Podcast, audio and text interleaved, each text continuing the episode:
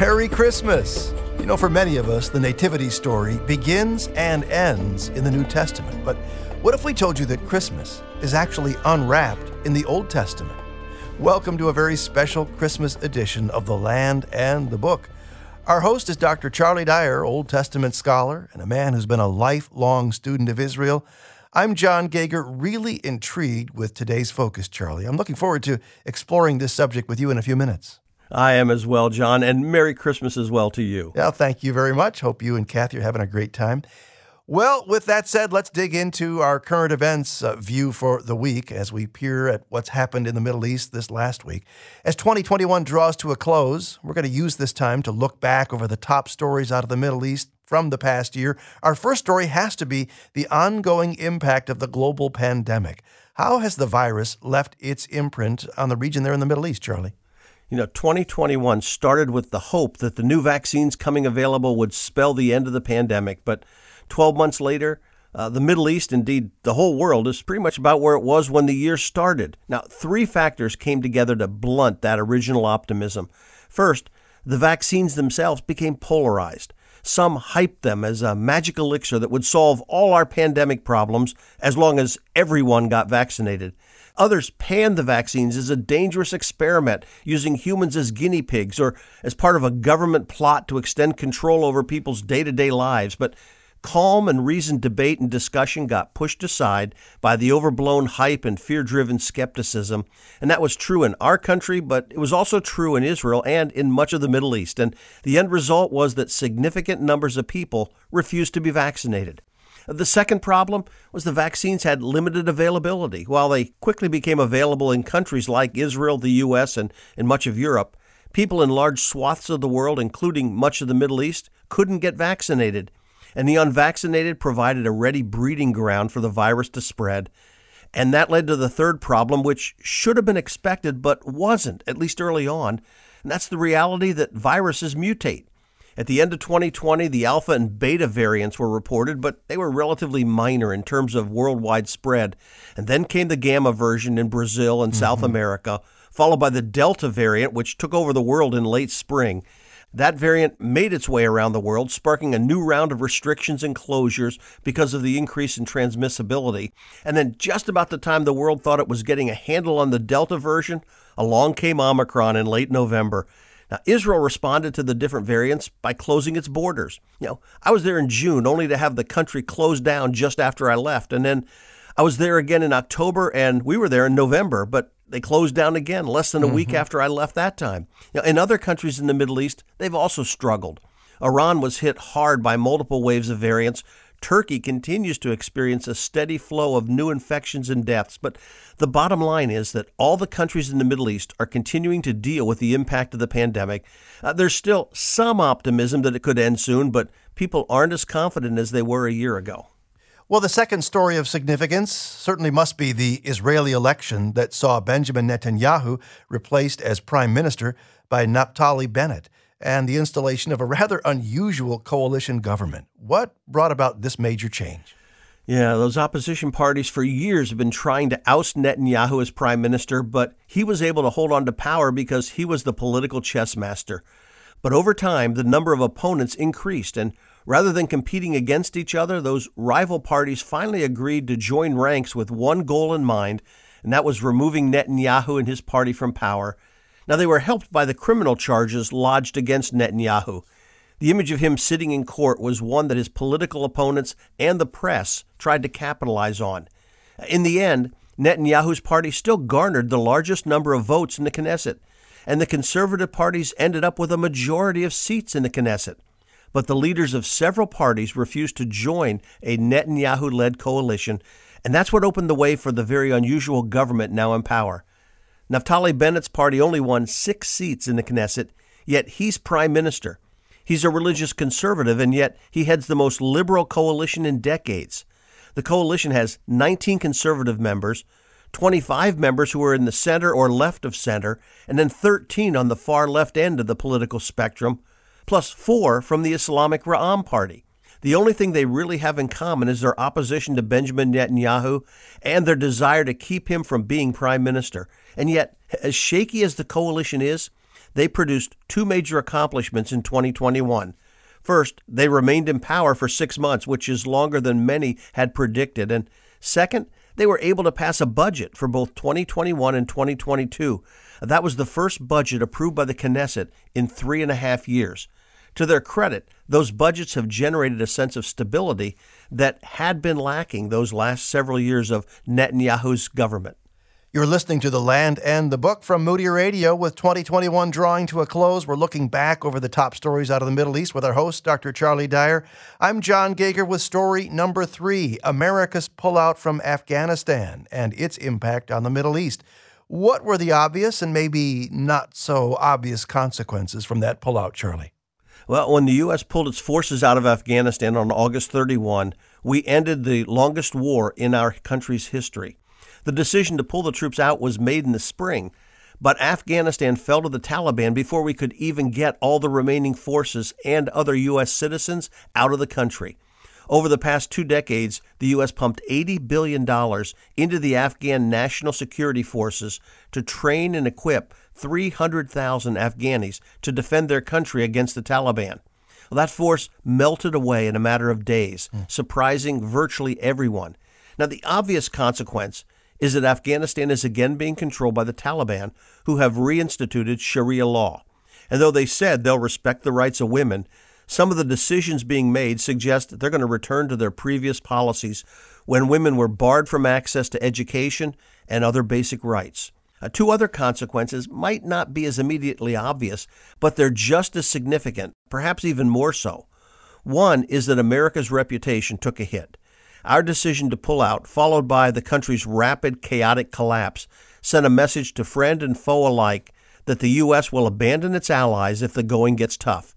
Push hard enough, and you can dislodge the U.S. from virtually any place or any alliance. That message hasn't been lost on Iran or on their allies in Iraq, Syria, Lebanon, and Yemen, or even on our allies. They're all looking at the future of what's being now called a post American Middle East. And whether or not it's true isn't the issue.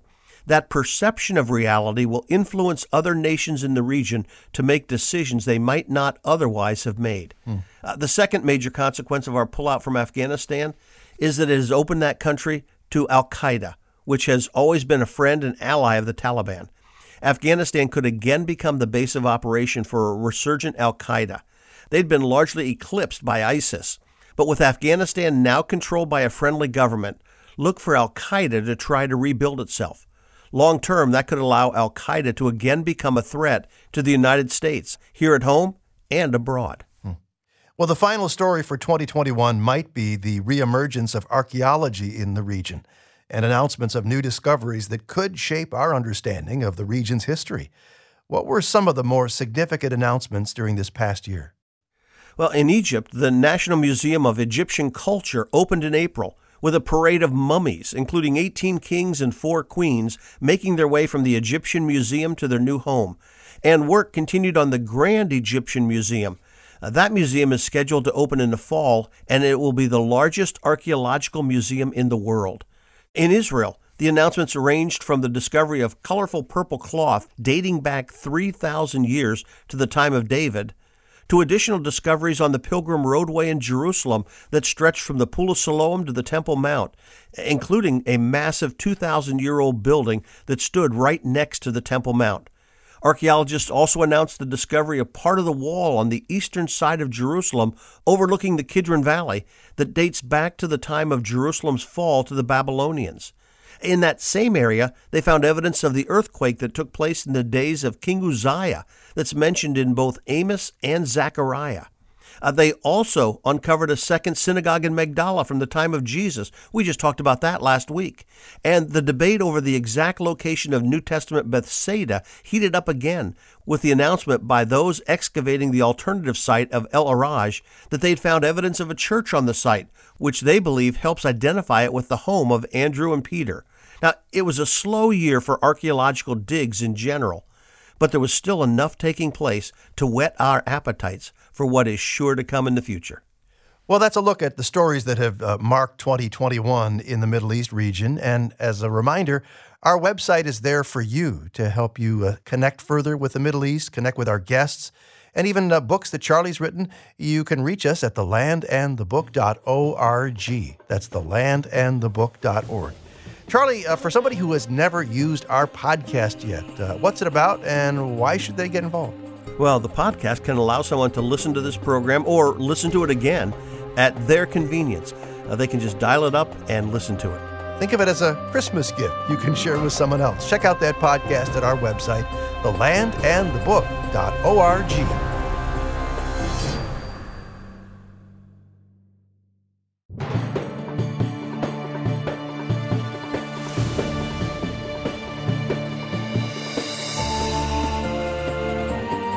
Christmas. For many of us, the Nativity story begins and ends in the New Testament. But what if we told you that Christmas is actually unwrapped in the Old Testament? Welcome to a very special Christmas edition of The Land and the Book. Our host is Dr. Charlie Dyer, Old Testament scholar and a man who's been a lifelong student of Israel. I'm Jon Gauger, really intrigued with today's focus. Charlie, uh, why do we tend to shy away from this idea of finding Jesus in the Old Testament? Uh, Jon, as I would tell my students when I was teaching, the Old Testament, especially the prophets, are those pages in most people's Bibles that still have that gold gilding still on all the edges of the pages. Yeah. And I think that the reason is people are afraid to read the Old Testament, especially the Old Testament prophets, because they're not taught by their pastors. They're uncertain if they can understand it. And so they back away and, and stick with those parts of the Bible that they find more familiar. But when Paul told Timothy that all scripture is profitable, he was including the Old Testament prophets, and certainly they have a lot to teach us about Jesus. Charlie, you and I were together in Israel last November, and one of the points as we were interviewing 18 different people on this idea of unwrapping Christmas in the Old Testament is that Jesus never quoted the New Testament because it didn't exist. Uh, they only quoted the Old Testament, never a sermon from the New Testament. And if Jesus saw value in the Old Testament, shouldn't we? That's right. On the road to Emmaus, Jesus began with Moses and the prophets and showed the two disciples what the Old Testament had to say about him. And uh, I, I would love to have been in that Bible study, but that's what we want to do in this program is to help people understand what that part of the Bible says about Jesus because it says a lot. Charlie, it seems to me that we actually see the very first reference to Jesus back in the Garden of Eden. Paint that picture for us. Yeah, you know, it's immediately after the serpent caused Adam and Eve to sin, God made an announcement. He said he'd put enmity between the seed of the woman and the serpent. And he's not just talking about fear of snakes there. God promised that the offspring of the woman would crush the serpent's head, in essence, destroy him, even though the serpent would strike the offspring's heel. Well, Satan thought he'd won when Jesus was crucified, but Jesus' resurrection was the knockout punch that will ultimately bring about Satan's destruction. And here in the very first chapters of Genesis, we see God setting that stage. Well, Genesis 32 brings us to a turning point in the life of Jacob. For years, he has feared the retaliation of his brother Esau, whom Jacob cheated out of his inheritance and blessing. And then comes the uh, proverbial moment of truth. Let's listen to this dramatic reenactment. Jacob, we found your brother Esau and delivered your message. Well done. Any response? E- Esau says to tell you he's coming to meet you. He is. Him and 400 men. 400? All right, there's no time to lose. Uh, quick, we'll divide into two groups. Uh, just people? Uh, what about the flocks, uh, herds, camels? Everything. If Esau attacks one group, then the other will escape. Maybe we should set aside a portion of the livestock as gifts for Esau. Well, do it, do it. Perhaps we can appease him yet. All right, let's move. Yes, Jacob.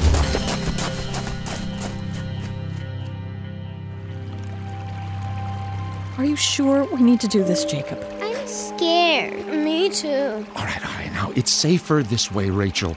Wives and all 11 children on the far side of the Jabbok River.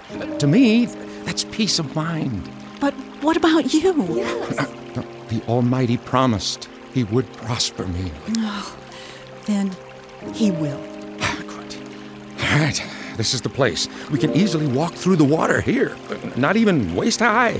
The water will be freezing. well, it's a good thing the moon is almost full. We'll be able to see.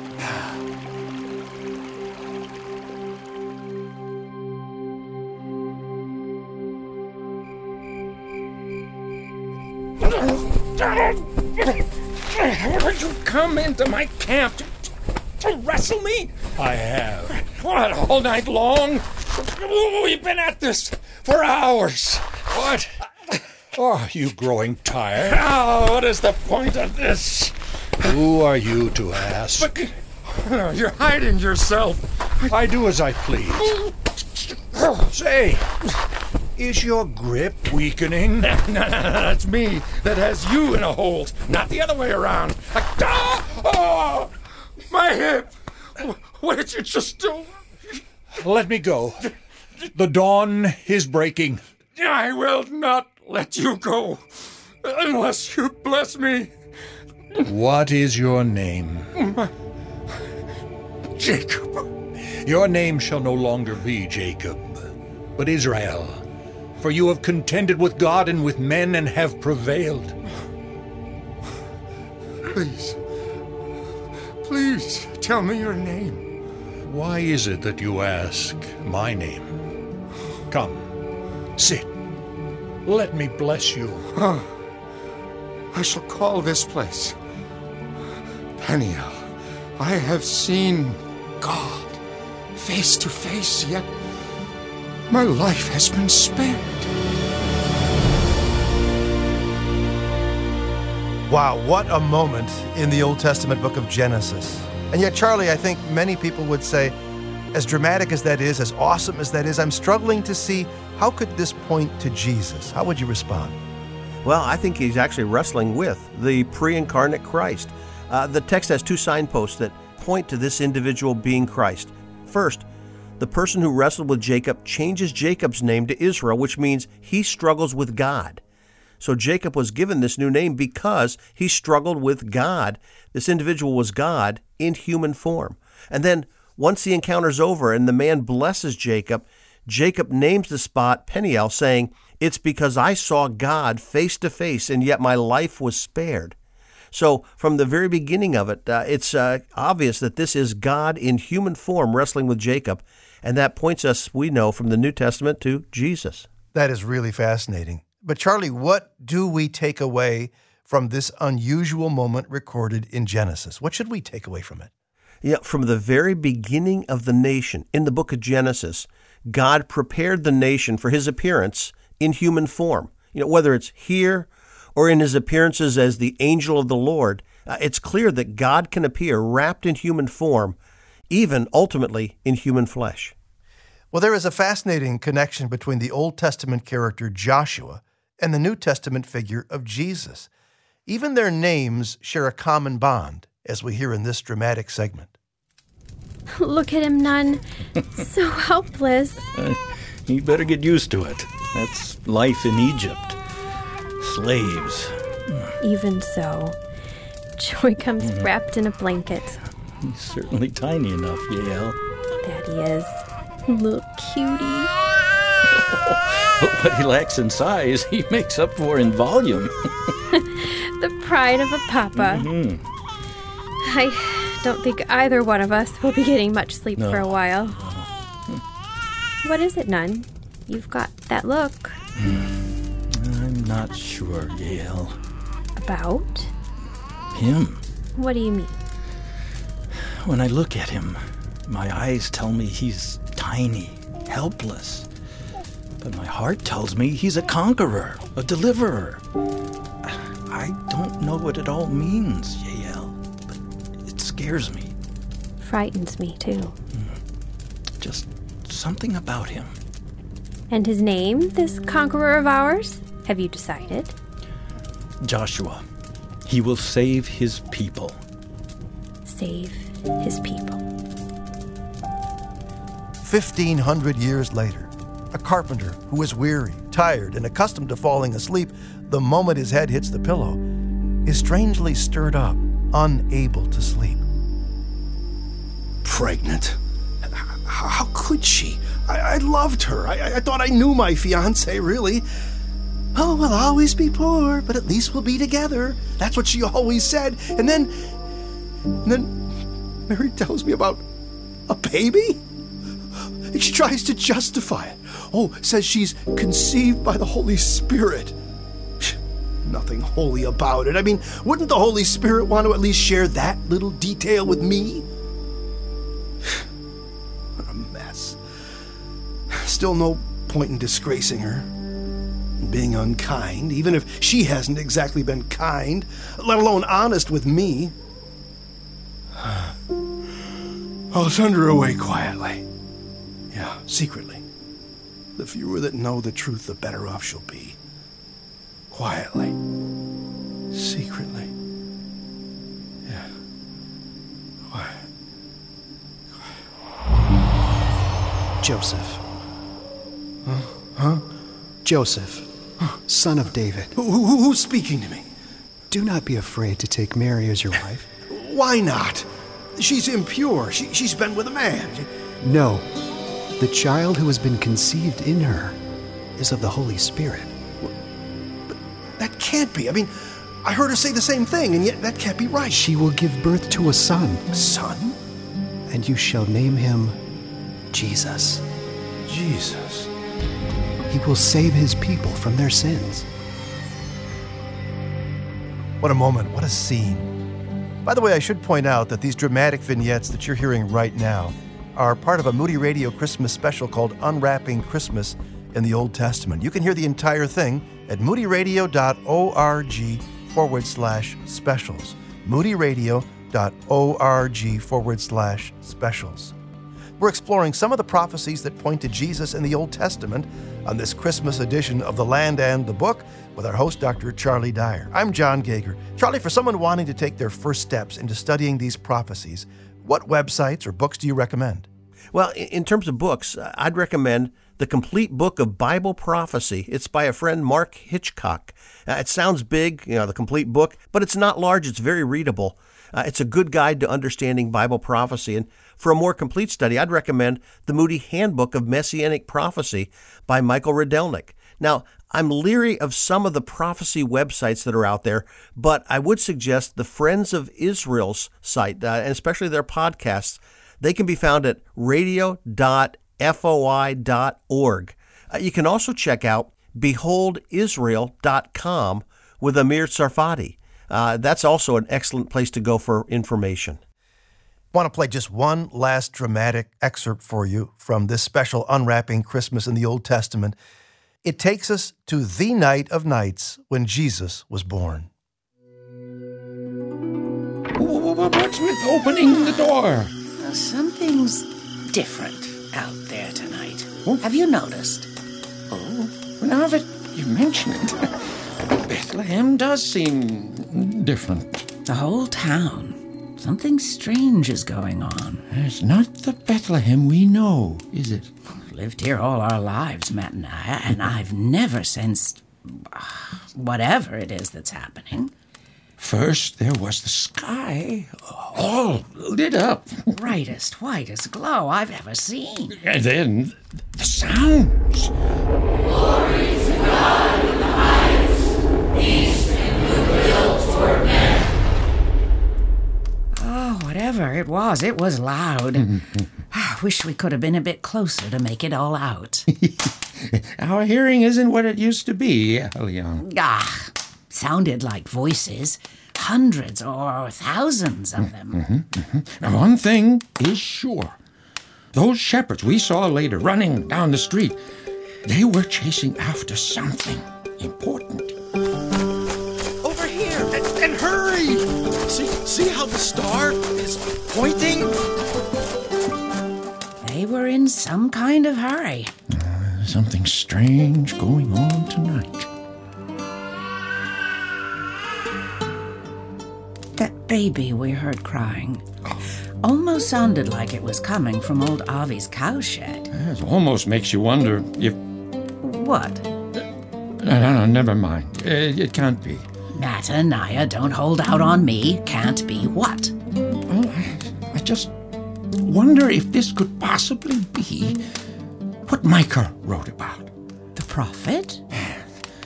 But as for you, Bethlehem Ephratah, too little to be among the clans of Judah, from you one will come forth for me to be ruler in Israel. His times of coming forth are from long ago, from the days of eternity. Something strange going on tonight. Again, excerpts from Unwrapping Christmas of the Old Testament. You can hear that entire special at moodyradio.org forward slash specials. Well, Charlie, our time is gone, but I hope this uh, has whet your appetite uh, as you listen to this conversation for digging into the Old Testament for these unusual viewings of Jesus right back in those ancient times. Been fun, Charlie. I hope you and Kathy have a Merry Christmas. Thanks, Jon. I enjoyed uh, sharing this microphone with you again, and uh, hope you have a wonderful Christmas as well. Looking forward to Charlie's answers to your questions next on The Land and the Book.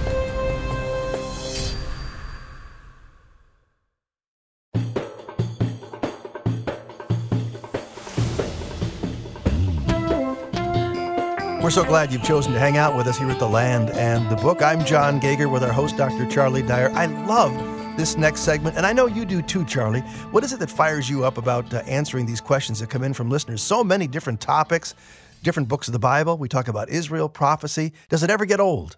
Uh, it does not. You know, the teacher in me loves it because it lets you know where people are, what their questions are, and where their interests are. And uh, when you teach in terms of someone's interests, you're hopefully driving them closer to God and to the Bible. So uh, it's like saying, as I said before, sick them to a dog. We love it. All right. We'll start with Mary's question. She wants to know Is there a book about the history of Israel that's simple? Yeah, well, the short answer it depends. Uh, in terms of a good book on the history of Israel, I know of a couple. In fact, let me give some titles. Uh, a Survey of Israel's History is the title by Leon Wood, and it was revised by David O'Brien. It's published by Zondervan. It's really a good history of Israel. There's a second book, A History of Israel from Conquest to Exile, by John Davis and John C. Whitcomb. Uh, that one starts at the time of Joshua, but it goes through the exile. And then the one I like probably the best is called Kingdom of Priests a History of Old Testament Israel by Gene Merrill, or, Eugene Merrill.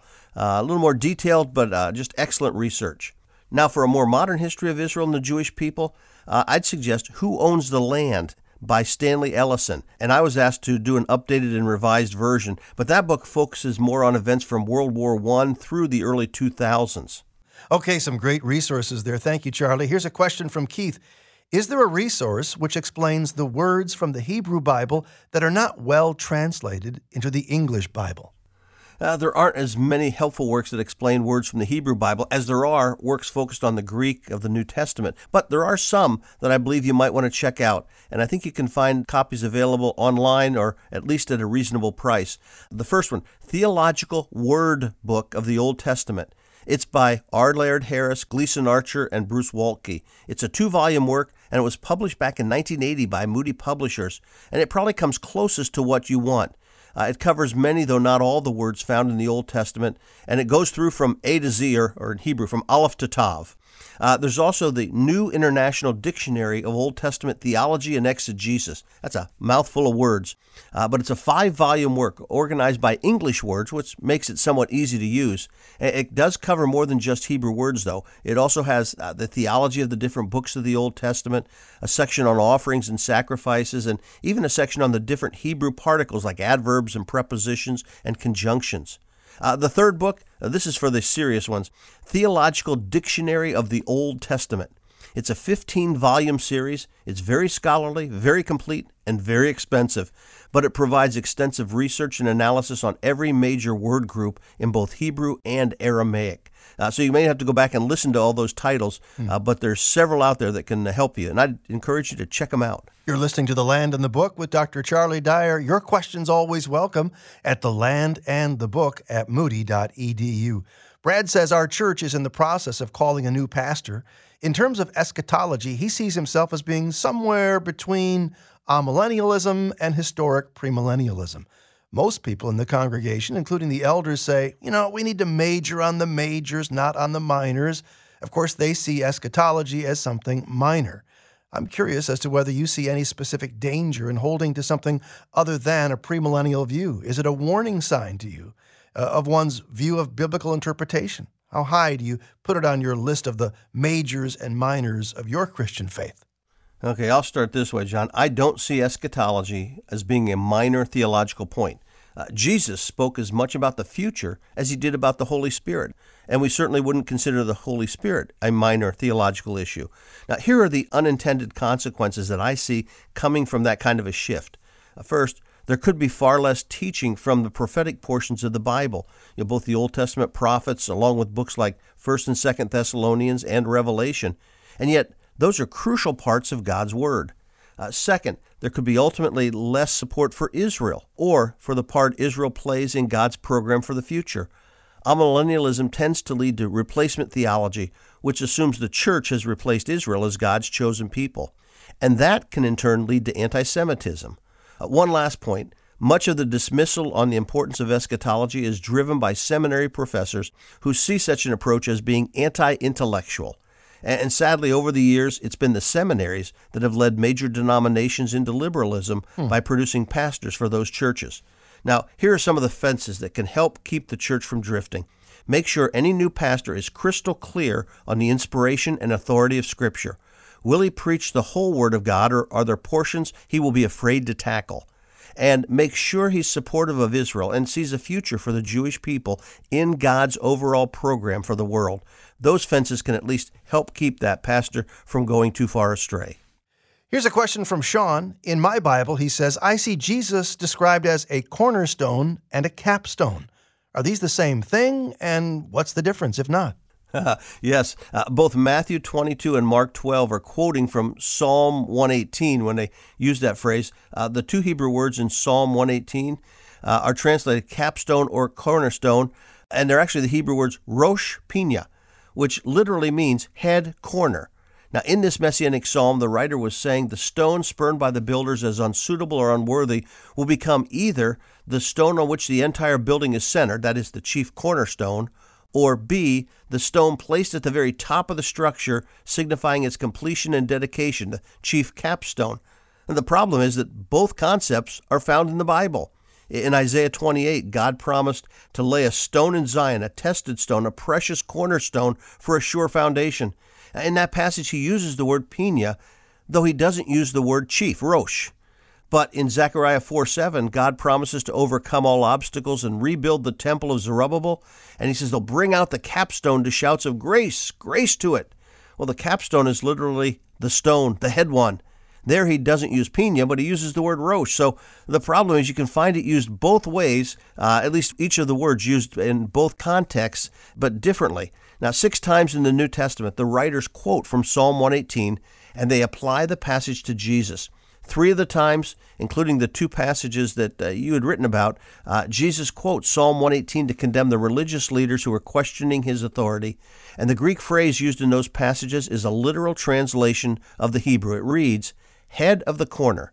It has the idea of the chief or main angle, likely the initial block that determined the ultimate direction and shape the building would take. So as a result, I think the best translation of Rosh Pina would seem to be chief cornerstone. But I've got to end this way and say I can't press that too far because Chief Capstone could still be a valid translation. Charlie, here's a follow up question from Sean. He says, I heard someone say that when the Jews were building the temple, one of the last stones to complete the temple was a cornerstone that was of a smaller size than the majority of the others. However, the builders, who were supposed to know everything, threw the cornerstone away in the trash dump because it was too small to be part of the temple. Then, towards the end of the project, construction came to a halt because they could not find the last piece. Later, it was found in the trash dump. Now, I heard this story was a common Jewish saying or idiom that every Jew seemed to know. So, when Jesus confronted the priests and Pharisees, everybody knew exactly what he meant in saying that those who rejected Jesus, the ultimate capstone, were fools. I have never read this, heard this before, so I wanted to see if there is truth to that story in Jewish stories about the building of the temple. Your thoughts? Yeah, I'm afraid the story is a wonderful illustration that has absolutely no basis in historical reality. Uh, I know of no such story from the Old Testament or the New Testament or Josephus or any other ancient historical source. Uh, like many stories that circulate, this one likely started as a fictitious and harmless illustration that's taken on a life of its own, you know, something like an urban legend or urban myth uh, from the first century. Okay. Here's one from David, who really enjoyed his trip to Israel and now finds himself riveted to the Old Testament. Question Do you have a particular translation of the Bible that you would recommend when digging into and studying the Old Testament. Yeah, and I'm not sure if there's any one translation I consider the best. I like the New American Standard Bible because it tends to be a more literal translation, though that can sometimes make it a little more awkward to read. Uh, the New International Version, the English Standard Version, the Christian Standard Version, the New King James Version, they're all good translations. In fact, sometimes having two or three translations open at the same time can help as you're trying to study a passage. Now, I'd like to suggest just a few other things I found helpful. Consider buying a Bible with notes that can help you with historical and archaeological background. I like the notes in my 1984 edition of the NIV Study Bible. I also have the Archaeological Study Bible, which provides some excellent material. Second, I'd encourage you to have a Bible atlas and a good Bible commentary handy. Uh, something like uh, the Moody Atlas of the Bible. I have it right on my shelf in front of me. And a Bible commentary like the one volume Moody Bible commentary or, or the two volume Bible Knowledge commentary are very helpful. And finally, there are some online resources like the 1939 edition of the International Standard Bible Encyclopedia. It's available free online. Just Google that, and you'll get some terrific information from a five volume series that's fantastic. Thanks, Charlie. And if you're enjoying The Land and the Book, I bet you've got a friend who would like it too. They can always catch the podcast at our website, thelandandthebook.org. Charlie Dyer is next with his devotional.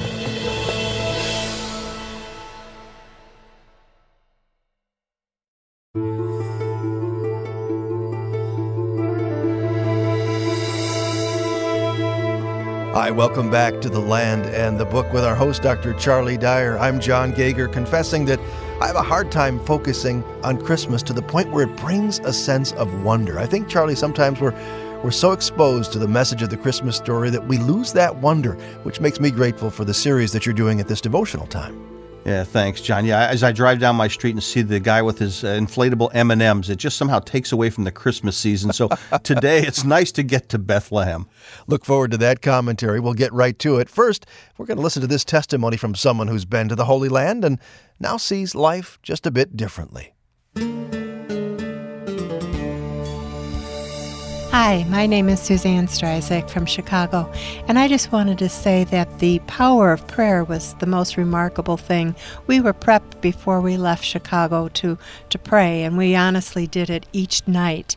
And we prayed for everything from the bus driver to good weather, and God answered all those prayers and um, just gave us a joy you know, of seeing the sights and, and the new friends that we met and beautiful um, time together, it was every detail taken care of. So the answer to prayer was the most beautiful experience. Hi, my name is Alan Stryzik from Chicago, Illinois. One of the things that really surprised me was when we were at the cenacle in the upper room, and Charlie pointed out the statue that was in there. It said, Not by power or might, but by my spirit, says the Lord. Hearing those words from Zechariah and actually seeing it in the same place as the Last Supper had been held, seeing it the same place as the uh, Pentecost event, was just a very, very powerful thing. I had been to the room once before, but it was really such a surprise and it really moved me a lot. Thank you, Charlie. Thank you, Land and the Book. Great perspective in that Holy Land experience. Well, what better subject to consider in Charlie's devotional today than that birth in Bethlehem that took place 2,000 years ago? We're headed for Micah chapter 5. Charlie? Uh, thanks, Jon. Bethlehem. Along with Jerusalem and Nazareth, it remains a key stop for most pilgrims to the Holy Land. And this time of year, that's even more true. Tourists pack Manger Square, the Church of the Nativity, and the scores of stores that line the streets of this historic town. But there was a time when Bethlehem was little more than a postage stamp sized hamlet that didn't even show up on the road maps of the day. Of course, the time I'm talking about was nearly 3,500 years ago. But when Israel first came into the land, Bethlehem wasn't even important enough to be listed as a town among the clans of Judah. It's true. Joshua 15 describes the land allotted to the tribe of Judah, clan by clan. Joshua identifies the boundaries of Judah's territory, and then he lists the key towns and villages within that area. In verses 48 to 60, he lists 38 towns in the hill country of Judah. But Bethlehem isn't included in the list. It was too small, too insignificant to be listed. It's not that the town was totally unknown. After all, Genesis 35 states that Rachel died and was buried on the way to Ephrat, that is, Bethlehem. The place was known, but it just wasn't significant enough to be named with the other more strategic towns and villages in the region settled by the clans of Judah. So, how did such an unimportant hamlet become so significant? Certainly, the love story of Ruth and Boaz must have helped. Even more significant was the fact that Bethlehem was the hometown of King David. For sure, that gave the town a great deal of importance and respect. But even that can't fully explain Bethlehem's later significance. To understand why Bethlehem is so important, we need to turn once again to the words of Micah the prophet. The most well known message spoken by that prophet is Micah 5 2. But as for you, Bethlehem Ephratah, too little to be among the clans of Judah. From you one will go forth for me to be ruler in Israel. His goings forth are from long ago, from the days of eternity. If you look carefully at those words, you can actually see two key points Micah was emphasizing. First, he looks at the city, Bethlehem Ephratah. Bethlehem means house of bread, and Ephratah comes from a word meaning fruitful.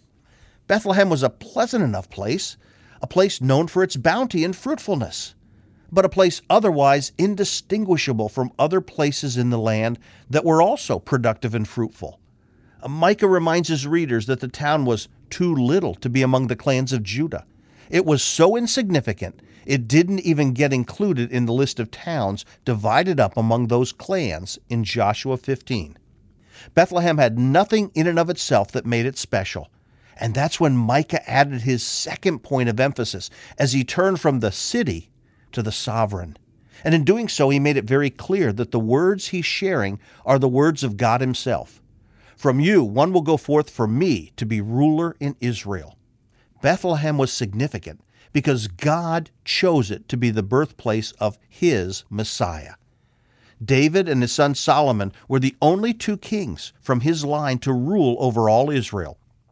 Following Solomon's death, the kingdom divided in two Solomon's son Rehoboam only ruled over Judah, not over all Israel.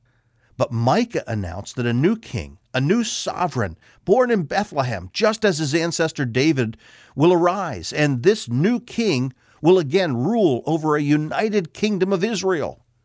But who is this sovereign?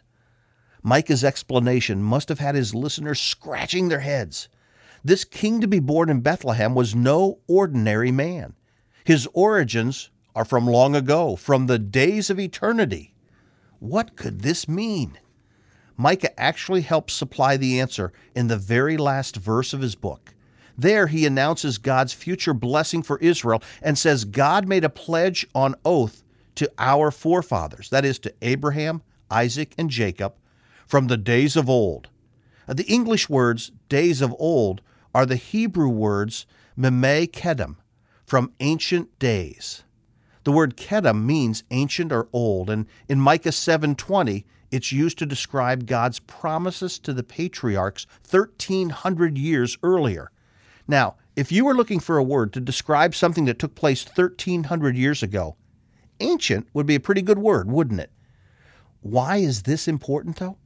Because Micah uses the same word in 5 2. This child to be born already existed, Mekedem, from ancient times. But then Micah adds a second phrase this child to be born is from days of olam, days of eternity. If Kedem refers to something ancient, Olam was something even older. He was around long before these promises were made to Abraham. Micah is saying a child will be born, but this child existed long before his birth in Bethlehem, from the days of eternity. Those words must have seemed like an enigma to the people of his day.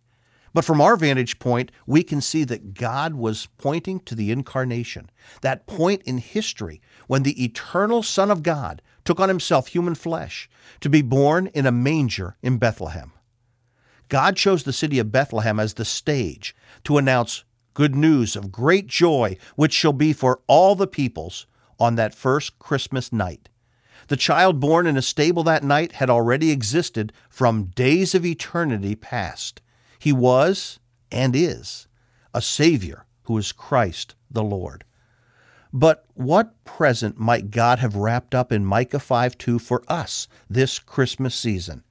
Uh, perhaps it's this nothing is insignificant if it's part of God's eternal plan.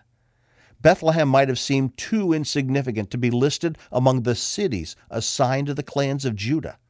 But God chose this village to be the hometown of King David and the hometown of the one who was even greater than David, whose goings forth are from days of eternity. Whatever your background, whatever your limitations or weaknesses or failures or insecurities, you have significance if you've entered into a personal relationship with the God of the universe through faith in his Son.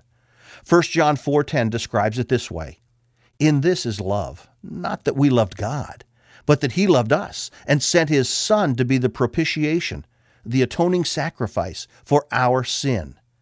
If you've never put your trust in Christ, I can't think of a better gift to receive this Christmas than the gift of forgiveness and eternal life and the love of an eternal Heavenly Father.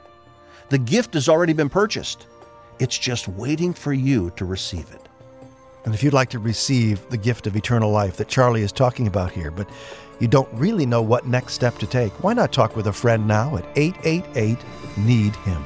888 Need Him. There's no cost, no pressure, no obligation. What better gift could you think about right now than the gift of eternal life? 888 Need Him. I'm Jon Gauger saying thanks for being a part of today's edition of The Land and the Book.